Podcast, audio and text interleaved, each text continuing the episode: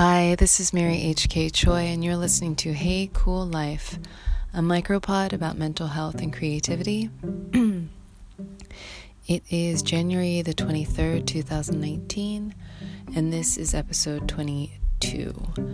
Um, in reality, it is actually the evening of the 22nd, but um, I have a very early morning tomorrow, so I am trying to record it tonight and seeing how it goes. I've already done that thing where I fussed too much and premeditated um, too much. So I've tried recording it once before and I didn't like the results. And I was having this stern conversation with myself, being like, the whole agreement was that you would just deliver the first pancake no matter how misshapen and um, raw the dough. But then the sort of staunch like determination with which I um, refused to let myself even like mess with it felt really ungentle. like I was like, this seems really harsh. So I'm l- allowing myself to record it again and see how it goes. Um, so, yeah, I wanted to talk a little bit about friendship. Um, you know, I am really selective about who I spend time with um, because, you know, like I've been in recovery now from my eating disorder um, and like pretty much sober for about eight months, which is less than a human gestation period, and it's still really new and it feels really new, and it takes a lot of work. And um, so I kind of treat myself with gentleness and acknowledge how much mental real estate this is occupying. It really beats being fully in the disease or in relapse, but um, you know, I, I do treat myself not carefully or gingerly or with kid gloves or anything, just with like, you know, just a little more tenderness um, than I have historically. Um, and so, yeah, like I might not see a lot of people really often, like I shared earlier about how I manage um, my day and how I only really take on two large chunks of activity a day. Um, because any more than that, and I just get really anxious and um, I start tripping out a lot. Um, but I've been really noticing like who I spend time with and who I talk to. And there are a lot more people that I talk to who I may not see that regularly beyond people in like my 12 step meeting. And they're all great. Um, and I really, really go to them. And they're such a source of like infrastructure when I just need another brain to noodle on um, an issue with me. But I used to pride myself so much on being self sufficient. And I don't know, like it's another one of those things where I just like felt like it was a thing that you should aspire to and should be successful at. And now I'm not so, so sure, considering like how creative and like um, inventive and inaccurate my brain can be.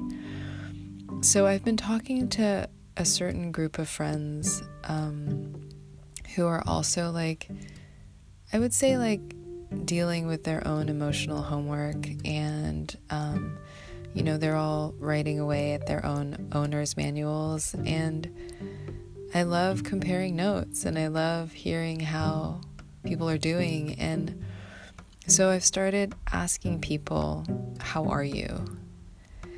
And,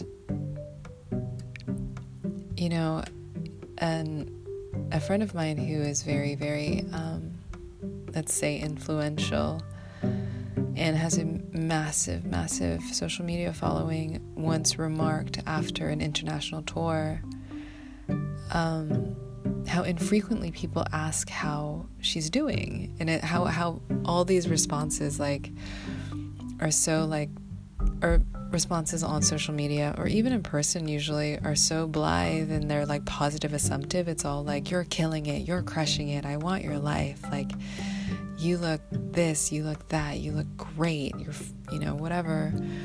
And she's like, you know, and I never really get an invitation to speak or check in on how I am actually doing. And I've personally found that, like, when my brain is overwhelmed and I'm anxious and I'm just like in that real knot scribble. Sometimes, like asking someone else how they're doing is like a really great trick to get that like spotlight off the inside of my own brain with like, you know, that like, and just shine a bit of attention onto something else, like something outside of me. And it's funny, like, if you ask someone, How are you? You know, with my friends and like this like crew of people who like we sit we like talk about our emotions all the time we like text about like you know just like to give each other affirmations and all that stuff and with them it's really different but i wanted to talk a little bit about how to really ask how someone's doing because we're so unused to it. And I certainly was really, you know, I was like a foal trying to walk. It was just all like, you know, like shifting weight awkwardly and like buckling under certain pressures and all this stuff. And when you ask how someone's doing and they're like, oh, you know, the same, you know, same, same, tired like everyone else, and they, they move you along sometimes I'll just ask, like, no, really, like, what kind of day are you having? And then just like people are better sometimes about talking about logistics and then like moving into how they feel about it. And like a lot of times you can ask a follow up question or like, oh, yeah, like, you know, an affirmation or recognition or like making space for it as an answer and be like, oh, wow, like, you know, like that sounds potentially overwhelming. Like how how do you feel about it? How are you doing about it? And then you know then they can sort of talk about how they feel and and then like again because people are so unused to it i'll sometimes volunteer something too and then they'll know that it's an invitation to ask how i'm doing. And it's so basic and it's so pedestrian but you know, it's not going to be a newsflash that we increasingly don't talk to each other and, and, and interact in like ways to like really share data and really share um, truth. And, you know, for me, for a long time, what helped is I just like convinced myself because for the longest time, like I was just like, why are people talking? Like, I had no capacity for empathy and compassion. And so I was always really confused by like when people would like share about themselves. I'm like, why is what is this deluge that I have unwittingly subscribed to? But now I feel sort of like my my perspective has really changed on it because I've reaped so many benefits in sharing how I feel because I've learned that articulating an issue makes the issue right sized, and describing it makes it feel realer. And if I say something that I believe, it it helps me sort of like inspect it. Um, you know, it's kind of like when someone asks you to describe a new book and you can't describe it like really concisely in like three sentences, you're like, whoa, needs work. Um, problems are kind of like that too. They just feel a lot more outsized if you don't let it out because you're convinced that your brain will somehow fix it. Like, that's where a lot of my anxiety comes from. That's where a lot of the circular thinking and rumination comes from. So sometimes I just let it out and it just makes it a lot better. Um, but yeah, so what I had to sort of assume, like the first baby step I took in this entire enterprise of like human decency and nicety, is that I just like pretended as if people cared about my response. Like I used to be the king of being like, "Oh, you know, just fine, killing it, you know, whatever, like tired or like, oh yeah, great. How about you?" and just like turn that around so quickly, like like it's like a judo move. And now I just like really take that as a sign to check in. And I just pretend that people care about my response no matter how sheepish I feel about it and how embarrassed I feel about it and how I feel like it's like a sign of weakness, which hi, like what is like where did that come from? Um and that helps you get started on talking about feelings with other people. And then you'll sort of find out like who the people are who aren't total like energy black holes and like who aren't just like vampiric. Um and then those are the places where you can go to like not like totally workshop an issue, but like just get your mind off yourself because that's where I just get into a lot of trouble. And then from there, I'm at this point where now I'm like like effusive in a real way. And I really like am flooded with gratitude. And I tell all my friends that I love them and I really mean it. And I don't even need MDMA to be coursing through my veins or anything. Like, I'm just like, wow, like, this is such a trip. Like, we're all just doing our best and figuring things out at like a really scribbly way. And my thing, it's like I forget everything I learn all the time. And so, having people sort of bear witness to you and how you're doing and remember for you and you remembering for them. And like everyone can like hold up a loving mirror and ask questions about why you believe the things you believe. Like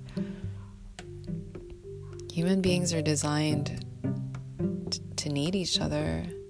And what's dope about that is that like once that need is met like it feels really good and it feels really safe and it feels really complete and so, even if you feel like a maniac, especially if you're like a woman, especially if you are like a woman of color or you are just not like your ab- like average cis het you know like monoculture like monoconscious person who's like quote normal or quote like skin toned um you know, like,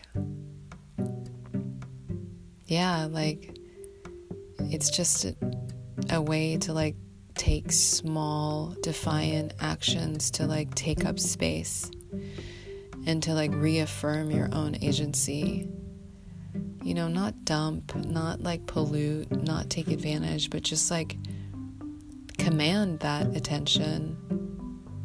Um, and have and like amplifying other people and inviting them to do it too. Like, you know, I'm literally sitting here recording a mini pod on the floor about asking, How are you?